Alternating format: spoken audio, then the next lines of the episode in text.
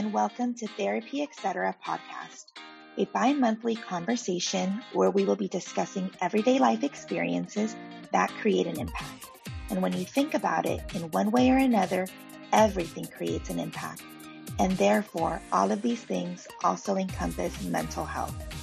I'm your host, Patricia Alvarado, a licensed mental health therapist and first generation Latina from Los Angeles, California. To find more information, please visit my website, alvaradotherapy.org. And while I hope you love listening and learning from the podcast, it's not meant to be a substitute for mental health services. Okay, let's get started. Hi, everyone. Welcome to another episode of Therapy Etc. I have a very special guest today, Miss Stephanie. Do you want to introduce yourself and share a little bit about you and who you are? Yeah, of course. Thank you so much for having me. I'm a fan of the podcast. I really love it. Um, so my name is Stephanie Sorady. I am a social worker, therapist working towards licensure. I graduated from Columbia School of Social Work uh, May 2020, so in the midst of the pandemic, which was crazy. Um, I'm also a writer and I have a mental health poetry collection coming out next week. Oh my goodness. I want to know all about that. Now yeah. I'm like, I'm like, you ended with that. I'm like, okay, I want to, I want to start with that. That's the hook. That's the hook. Yeah. Tell um, me about the writing. Of course. So I was just reflecting on this yesterday, actually. I started writing, and it's a little bit in the intro to the book as well. I started writing poetry specifically when I was nine, which sounds like such a weird thing for a nine year old to do. But we were given an assignment in the third grade um, to write a poem about something we loved. Like we were learning about what poetry was and everything. And I wrote a poem called My Acapulco Home, which is where my abue, and my grandma lives. Mm-hmm. And I wrote a poem about it and I really enjoyed the process. I got to poetry is such a beautiful way to explore your feelings. Obviously, I didn't know that's what I was doing at nine, but I got to feel, you know, like missing her and nostalgia and kind of explore growing up in two different cultures all in this mm-hmm. little homework assignment. Mm-hmm. And I mm-hmm. showed it to my mom and she loved it. And that little bit of encouragement sometimes is all that kids especially need or even right. adults. Yeah. And so I kept using poetry kind of as like a therapeutic tool okay. to deal with a lot of things throughout my life before I had access to any mental health information, um, before I had access to therapy or anything like that. That was my therapy was reading and writing. Mm-hmm. So this book the process was really fun. Um, I did it through Alegria Publishing, which is an indie publisher that focuses on Latinx writers. Mm-hmm. And it was really nice because I felt very supported. It's kind of scary to write your first book and I bet. Yeah. Um, but they have, they're really great support. So I definitely recommend folks check them out. And the, the idea of the book, I hope it come across, comes across that way is it kind of starts out with my mental health struggles. Um, mm-hmm. and it develops with me on my journey so far. So the beginning is the hard stuff, and then you even progress with me um, through my first therapy session and then becoming a therapist myself. Mm-hmm. Some of mm-hmm. those experiences are in there as well. And then there's a ton of themes of other subjects that are really important to me, like feminism and self love and my cultures and things like that. Um, mm-hmm. So I really hope that it can be a companion to people. Um, mm-hmm. Yeah, I think that's probably the what I loved so much about reading and what I loved about therapy when I started going. Yeah. Was not feeling so alone, not feeling um, that what you are going through makes you wrong or bad, having someone else there to to tell you, oh yeah, I've, I've felt that way too. Mm-hmm. So that's the objective of the book.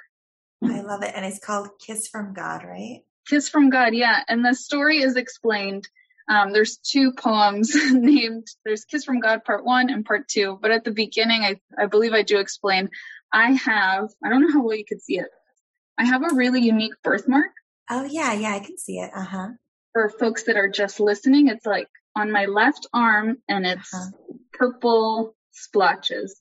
Yeah, get on actually, YouTube so you can see it. yes. It's actually pretty light now.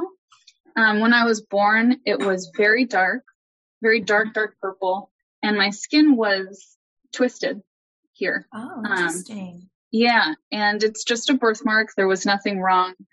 But my parents were really concerned that as I, because people, my dad says people would rudely ask questions to me like, what's wrong with you? What's, what happened to you? Why does your arm mm. look like that? Um, and they were really concerned that I was going to kind of like be self conscious about it. Mm-hmm.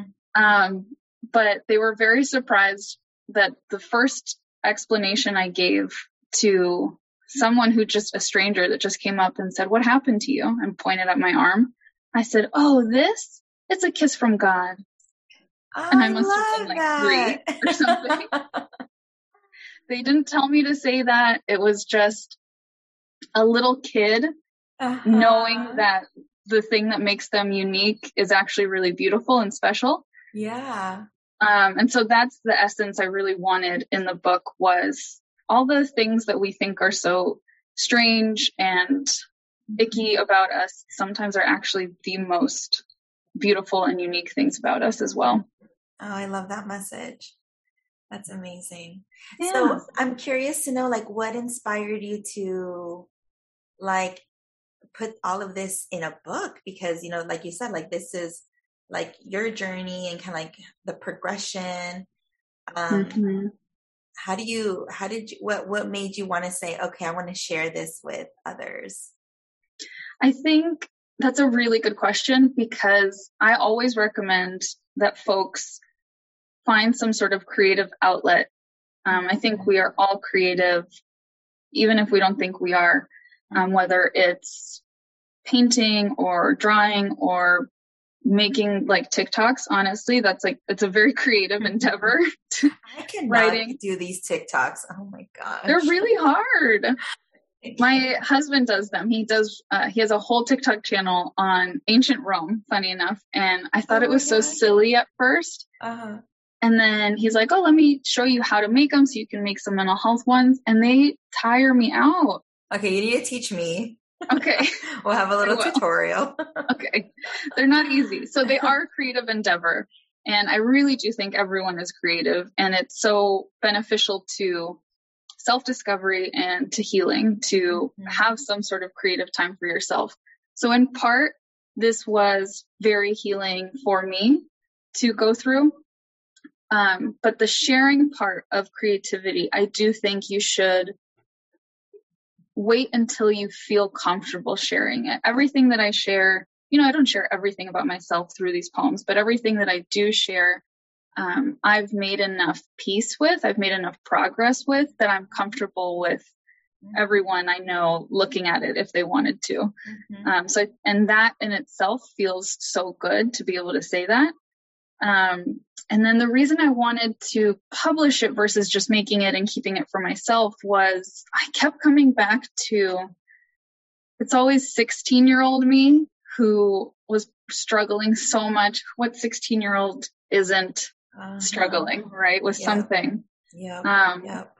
I had a lot going on at that age specifically. My siblings are a lot younger than I am. Mm-hmm. My brother is 12 years younger. My sister is 15 years younger. Oh, so, wow. Yeah. So there were babies in the home and, and you were already like a preteen. Yeah. and just dealing with your you? own. Oh my gosh. I love, they are like, they're almost like my kids and I, they're the things I love the most in this world are my brother and my sister, but it's hard when you're a teenager mm-hmm. and you do need to help your parents with a crying baby in the middle of the night. You do need to help with things that other 16 year olds weren't um, doing when I was that age. Uh-huh. So I uh-huh. had a lot, and then you have your own figuring yourself out. Um, I started to experience pretty severe depression at that age. And was very alone in that and felt like I could not talk to anyone about it. So I got really, really good at masking it, at hiding it and pushing through it on my own. And so when writing this book, my big hope was that even if someone out there isn't 16 but feels that way and they, read it, mm-hmm. that they can relate and not feel so alone during um, the messy process of figuring yourself out and trying to heal mm-hmm. from so many things. Wow. So when does it come out? It it's available for pre-order now and it should be out out next week after the long weekend. So it's oh, the second that we're recording this. It should be out by let me look at a calendar because I don't know dates. It should be out by um, Tuesday the seventh. Oh my goodness, September. Stephanie, I'm so excited for you. I oh, need to check you. it out. Thank That's you so awesome. much. I'm really excited too. It's been, it took about seven months mm-hmm. to write, I think, mm-hmm. maybe longer. I'm still in like COVID time, so my brain doesn't understand. Yeah, time is like a social construct. What is what it is truly time? is. It's not real. Definitely not anymore. But I think it took about seven months to like uh, finish a first draft, and then I had to work with an editor. I apparently do not understand what commas are for. why? Why? How come? The, every single edit I got from this beautiful, lovely editor who's also a poet and a writer, um, she was always correcting where I'd put commas or adding commas where I was like, I didn't know one needed to be there or taking them away.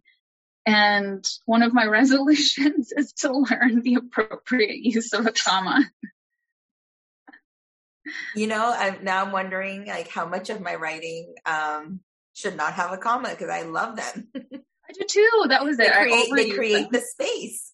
Yes. and I, I was like, I remember one time I was like, aren't you supposed to? I was telling my husband this. I was like, don't you put a comma in every time you pause? Like if you were speaking? Mm-hmm, mm-hmm. And he's like, I've never heard that before. I don't know who told me that. I feel like that's kind of how I use commas. It's a way to make, create space to pause.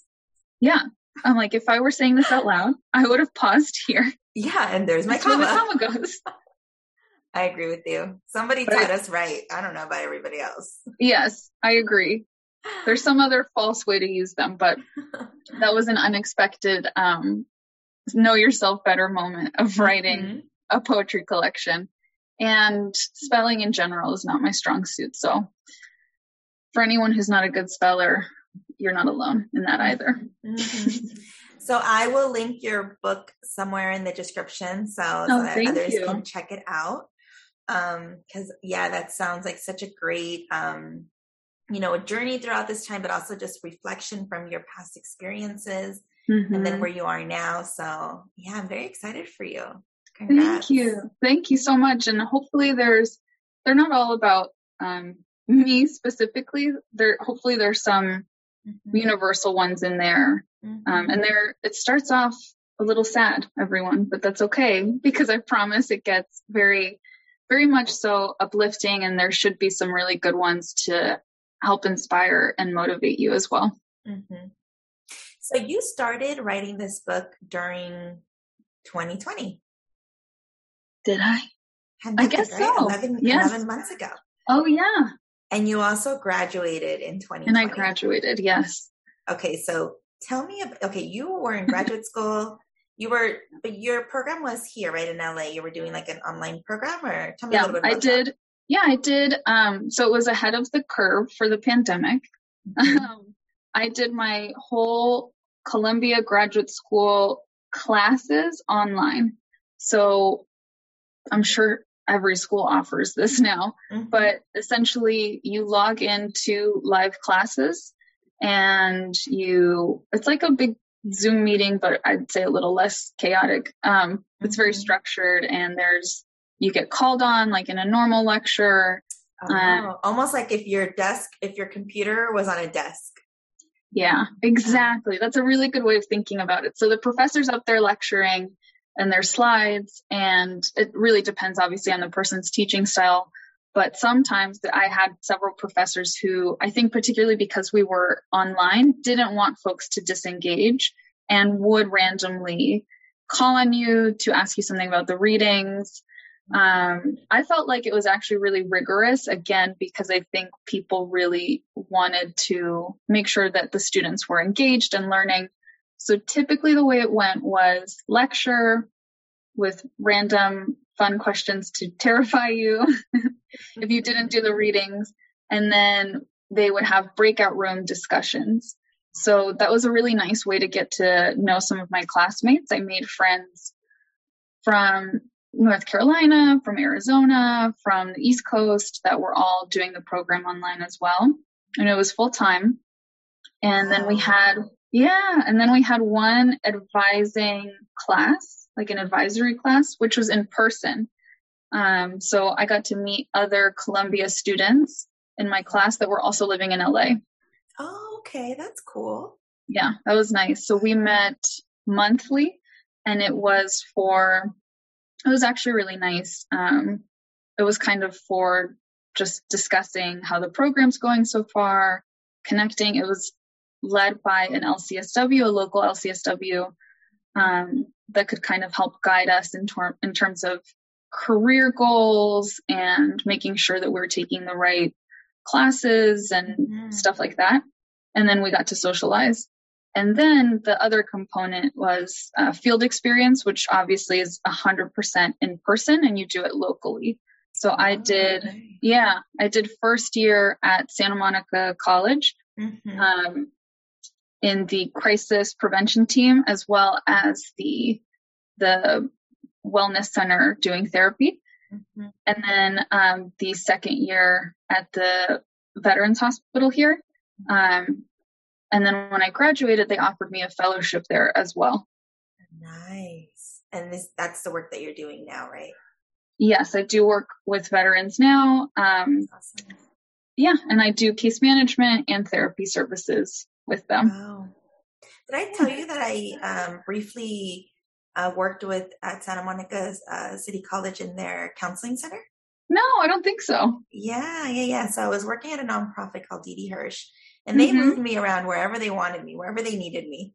And at one mm-hmm. point, they uh, they placed me at Santa Monica City College, and I would be really? there like twice a week in the counseling center.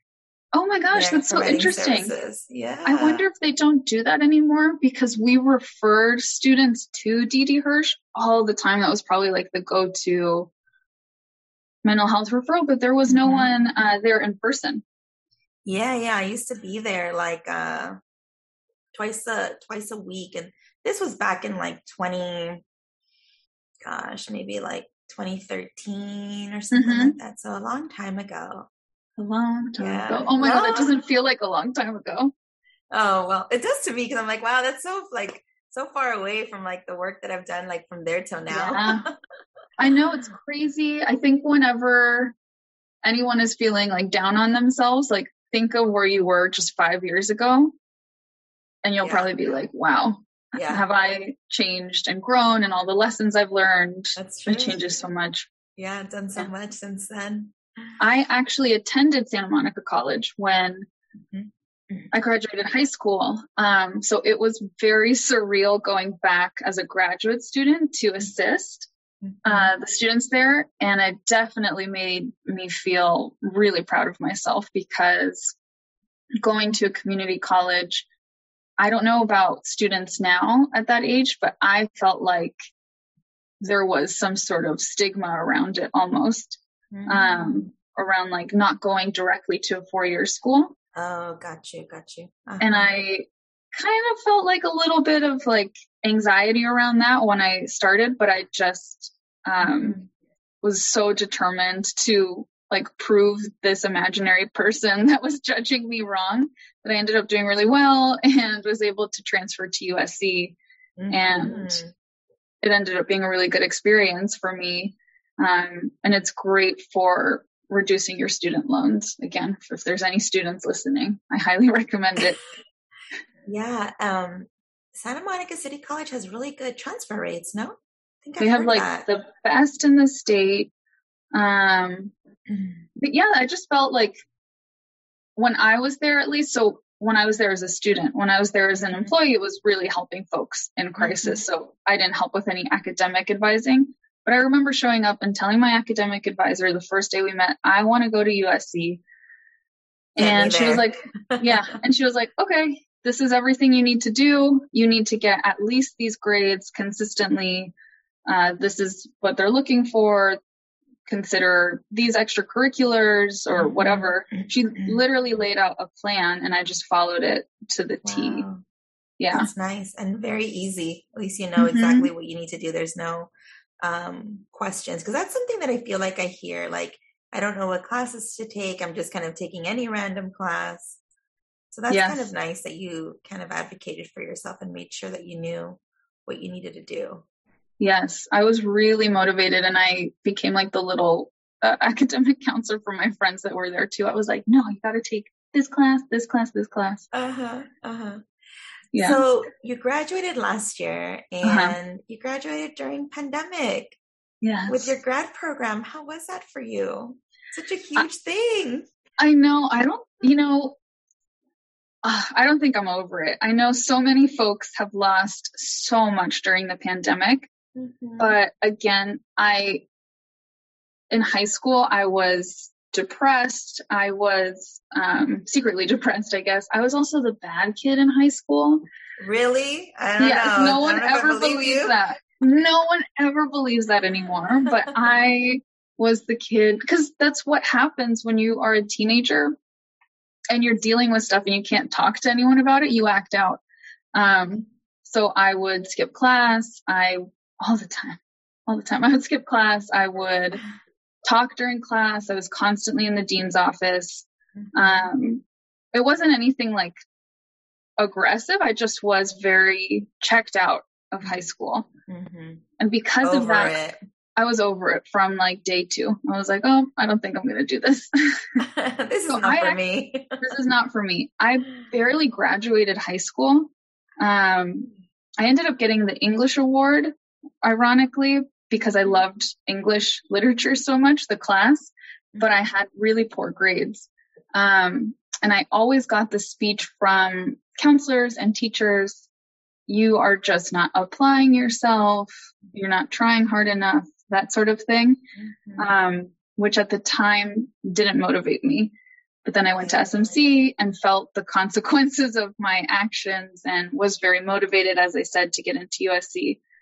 So I, at that point, even I don't, even when I was starting to do better and I started going to therapy and my grades improved and things like that at community college, I don't think I ever would have pictured myself going to a school like Columbia. Mm-hmm. Um, so prestigious. yeah, yeah, it was very, it felt very out of reach. Even when I told my parents that I wanted to go to USC, they were supportive, but they were like, yeah, I don't know how you're going to pay for that. I don't know how you're going to figure that whole situation out. Good luck. Mm-hmm. Um, they didn't really know anything about the process. So I felt very alone in that as well, let alone going to an Ivy League school. But the reason I applied was because my grandmother on my father's side, she grew up in Brooklyn, New York. Mm-hmm. Um, she was very different than me in that she loved mathematics and numbers and just those like the hard sciences really. Um, and she actually got into Columbia when she graduated high school and was one, was like one of the, I don't know, maybe four women admitted into mathematics or something that year. I don't remember uh-huh. specifically, but it was a big deal for her. And when she told her father, um, he, he said to her, why would you go to a school like that? We don't have any money and mm-hmm. you're going to get married. She was engaged to my grandfather. Mm-hmm. He said, so you don't need to go to school. That's why women go to school is to find a husband. You already found a husband. Wow. It's like so you don't she, need to do that anymore. You already got what you wanted yeah, you don't need you to, needed or whatever. Yeah, you don't have to go through this whole school thing. And she um, didn't go, and she got married and immediately had children. And she's uh, she passed away when I was about 18 years old. But prior to her passing away, uh, she and I had a heart to heart, and none none of her children ever knew that she had gotten into Columbia. Wow. She kept that to herself and she told me the story and she told me that was mm. the only regret she had in her life was not going and getting an education at a school like that. Um so then the only reason I even applied to the graduate program was to honor her. I was like, I'm not going to get in, but for her, I'm going to try. Yeah. Oh so this goodness. leads back, this is a very long way of getting back to your question, which was not being able to walk at graduation was so hard for me. Mm, it was yeah. so hard. Because it's just, imagine. yeah, it feels like, and for so many people that didn't have graduations that year, it's the fruits of your labor, right? It's the moment where your family gets to see you in the cap and gown and all of that. Um, yeah, and just like, you know, not only uh, graduate school, but even you know just uh, from an undergraduate from high school, high even school. like even like middle school because it's like a culmination. Yes. It, it's like a coming of age moment. Yes. And so as you get older, like these these special moments, kind of like uh, they're like the stepping stones as you mm-hmm. continue progressing, and and then now you're you're um, you are in graduate school, so it's like either you walk now you go for a phd what are you going to do? Yes and i'm not going for the phd i know. I, I don't think i can do it. I'm sure eventually i'll probably get over the school hangover that i have and maybe think about it but right now that's not an option. Yeah. So it felt re- it felt really sad and something that um, covid really made me reflect on was how much we rely on like rituals or rites of passage mm-hmm. to really mark things because even though school had ended, right?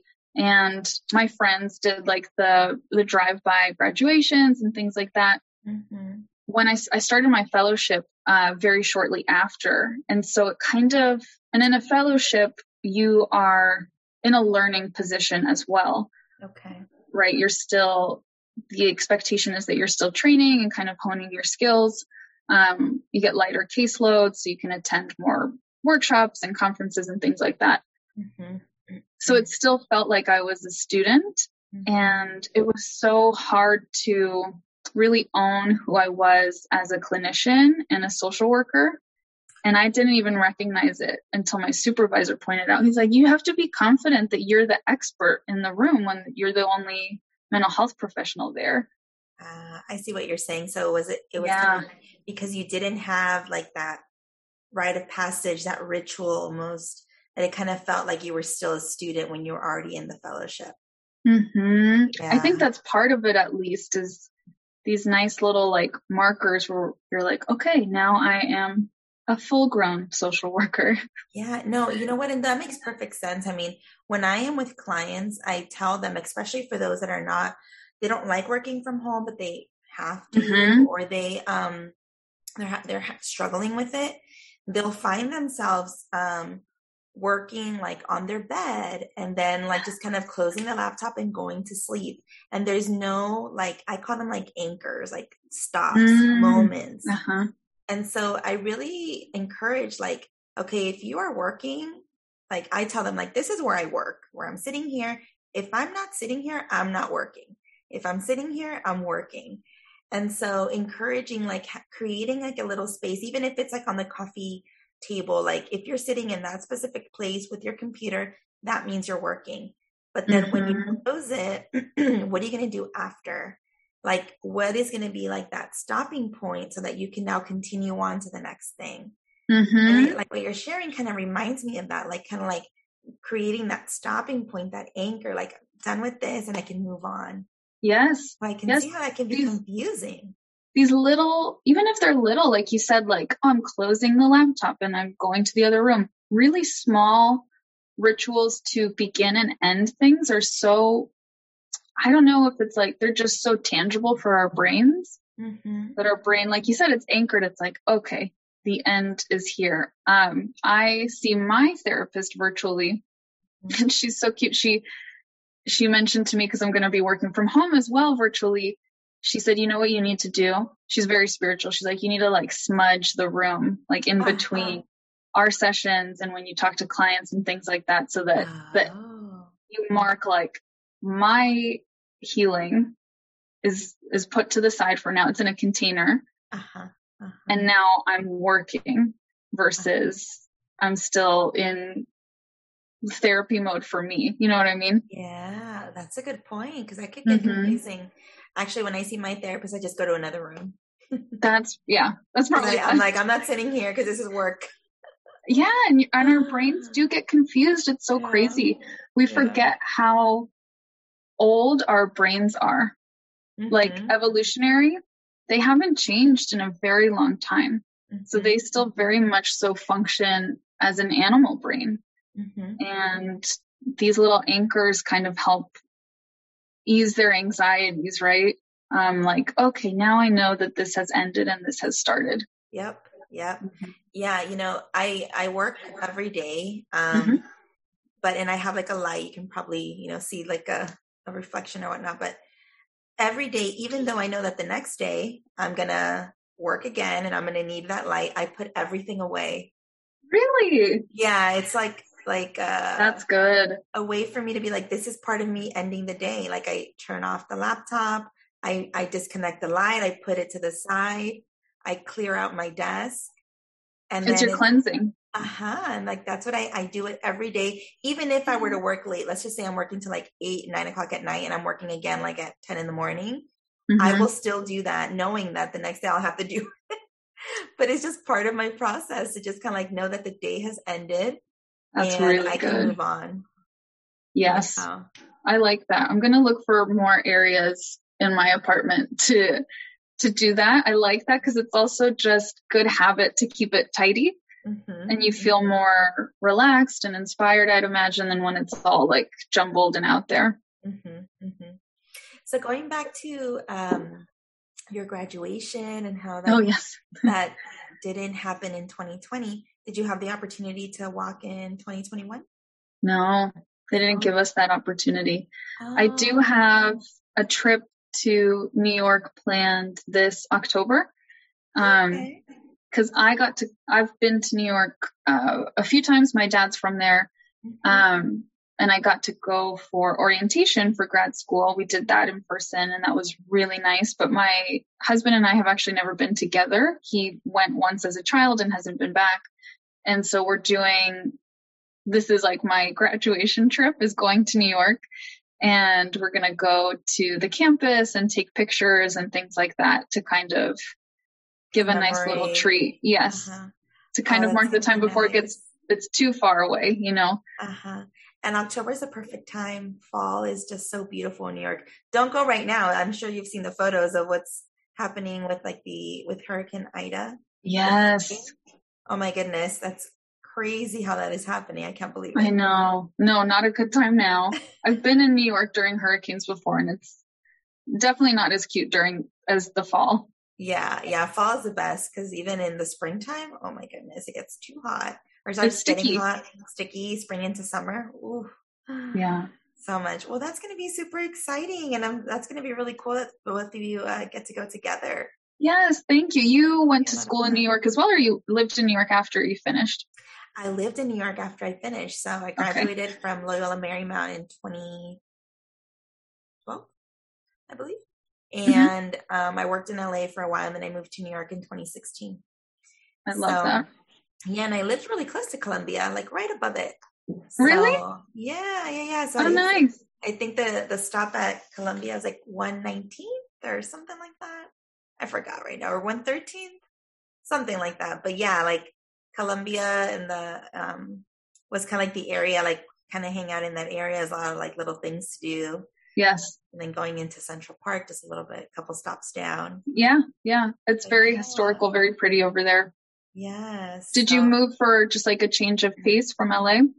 yeah, I didn't really have like anything like truly holding me back here in LA and I wanted something different. So I actually got a job out there working for managed care, which is like the corporate side of mental health. Mm-hmm. Very, very different. I was managing a team of case managers and um it was a very different environment from nonprofit and from right. like community or I'm sorry, from private practice. Yeah. It was very much working with a lot of reports and Excel mm. documents and uh, reporting stuff to like the health plan that we were managing on the behavioral health side. So basically, what it was is like when you call your insurance because you're looking for a therapist, right? You would call our team, and then one of oh. our case managers would help direct you to the therapist. And also, if you were hospitalized a bunch of times, and we would check mm-hmm. in with you like on a weekly basis mm-hmm. to make sure that you're okay, maybe set up some goals together, kind of stuff like that. But it was all oh. on the oh. phone. It was all like it was a telephonic case managers. That's what the positions were. And I would uh, manage a team of, it was case managers, it was mm-hmm. um, peer specialists. So people within the community that would go and meet some of our clients or patients in the community. Mm-hmm. and a few other like administrative roles. That okay. Would, that was like kind of under our team. Did so, you work from home or in the office? A little bit of both. Excuse me primarily from home though. I think I worked from home maybe like three to four days. I'd go in like once a week. So for me, working from home was like, I was really gonna nice. say, yeah, yeah, it was. and you're ahead nice. of all of us. yeah, well, and so that's when I decided to start um, working online, providing therapy, because my job was very much like I wasn't having any client interaction, no therapy. I was managing a team, and I wasn't. Um, um, I wasn't talking to any patients really or any mm-hmm. clients. And so that's when I started doing online therapy because I really wanted to still do like the client interaction. That's awesome. And it's so it's so nice. Like I said, I work with veterans and a lot of the folks that I work with are older adults. Mm-hmm. And I think you'd you'd assume that people in general, particularly older adults, don't like virtual services, but a lot of people really it's so accessible a lot of people really enjoy being able to particularly like with mental health right like we're talking about hard things a lot of the time to be cozy in your home if you have privacy mm-hmm. in your home then it's it's pretty ideal mm-hmm. absolutely mm-hmm. so stephanie as we begin wrapping up what are some um, self-care tips that you like to enjoy when you are you know coming out of like work stuff or even like family stuff or friends or life? Mm-hmm. How do you mm-hmm. take care of you? So it depends on how severe the the frazzled is. I'd say a good, a really fun practice that I actually developed while working on the poetry book on Kiss from God is to experiment with creative things that are outside of your comfort zone. Mm-hmm. And I mean it in the simplest way. I went out and I bought a little notepad for painting and I bought watercolors like for little kids. Uh-huh. And when I, cause, cause obviously I enjoy writing and stuff, but it was also a project I was trying to bring to fruition. And sometimes you're stuck and that wasn't self care as much anymore. Mm-hmm. So I would literally sit on the floor in my living room, put on some nice music and paint. And it looks like a toddler did it, but that's not the point. The point is to like relax your brain with something fun, something different, some play. Another one that I would do is my mom is probably the best cook in the world. And I'm sure a lot of people say that, especially Mexican moms. We all think that. My mom is from Mexico, but she really is. She's honestly the best cook ever. Uh-huh. And so I was always really intimidated to get in the kitchen because she's so good. Uh-huh. But I was like, oh, you know, for self for fun, like it doesn't have to be good. You're just experimenting. I'd have her give me some recipes and I'd try to make them, and they definitely did not turn out like hers. But the point was, and you'll you'll perfect it. Yes, exactly. The point was to just do something and take the pressure off yourself. Do something fun. Do not expect perfection do it with lightness, with compassion. That's a really good, I think, regular practice to do. If you could do it monthly, you could do it weekly, schedule time for some creative play with something that you're not familiar with. Mm-hmm. And then if it's you're in a big situation of overwhelm, like you're really stressed, you know, you've got personal things and professional things going on. I definitely am a big believer in going back to basics and just focusing on am I drinking water? Am I eating a relatively balanced meal? Mm-hmm. Doesn't have to be perfect or super healthy, but just relative, like I'm getting good nutrients. Am I moving my body? So, whatever that looks like for you, for some of us, it's walking, for some of us, it's stretching. Right. Am I moving my body? Am I sleeping? Those are the big ones hydrating, eating, uh, moving, sleeping. And yeah. it, it sounds silly, but those are the first things that go for me. Oh, yeah, absolutely. Especially, I think all of them. Yeah. Like if something is going on, I don't want to move. Yes. I feel, I, cause you're frozen. Some, yeah. And some people say, like, oh, when I work out, I feel less stressed. That doesn't happen for me. so that goes out the window. I'm like, if I'm stressed out, I feel too stressed to work out. Yes. So, I don't I don't enjoy it either. Mm-hmm. Um, I have plenty of friends who that's where they release their feelings. I don't enjoy like going to a class or weightlifting or something if I'm really stressed, but it's walking for me. Yes, me too. Like something yeah. like that, like just taking a walk. I have a dog, so just walking yes. with her and just being really quiet. Mm-hmm. That that's something that helps me. So I agree with that. Mm-hmm. Just your okay. basic needs and whatever it looks like for you. Also, getting a dog is really good self care. Oh yeah, my little puppy, she's eleven. Oh my god, really? yes. oh wow, yeah. It was so funny at work. We just had like we have self care presentations because we're mm-hmm. social workers and um notoriously burnt out and things like that. So we get these like little self care presentations from our peers. And the one this week was get a pet. That was the advice was to get a pet whether it was a dog, a cat, a fish, a bird. I have a dog and a bird. And awesome. the research shows they're very good for your physical and your mental health. So if you can, definitely consider it. Yeah, even even if it's a fish, because that's just like in a little bowl. Yeah, it's just chilling there. Yeah. But there's something else alive in the room with you, which is uh-huh. comforting. Uh-huh. Mm-hmm. Absolutely. All right, Stephanie. Well, that is all for today. Any last minute things that you want to share with us uh, and our listeners? Uh, if you want to find me, I live most on Instagram. Um, I'm at Stephanie Sorady. That's S O R A D Y underscore MSW. And in my bio, there's a link to um, the link to purchase my book as well. Awesome. And I will link her information as well for the you. book and her Instagram, where to find her. But Stephanie, it was such a cool conversation. I'm so glad that you joined me today. Thank and, you so much. Uh, yeah, no, thank you. It was a pleasure having you. Thank you. Always a pleasure talking to you. Awesome. Awesome. Thank you. All right, everybody, please rate, subscribe, um, listen, follow. And if you have any questions for us, feel free to reach out. And until next time, all right, bye. Thank you for listening to Therapy Etc. I hope you were able to gain something new from today's conversation. And if you enjoyed what you heard, the best compliment you can give us is to share this podcast with a friend and be sure to provide a review and rating on Apple Podcasts.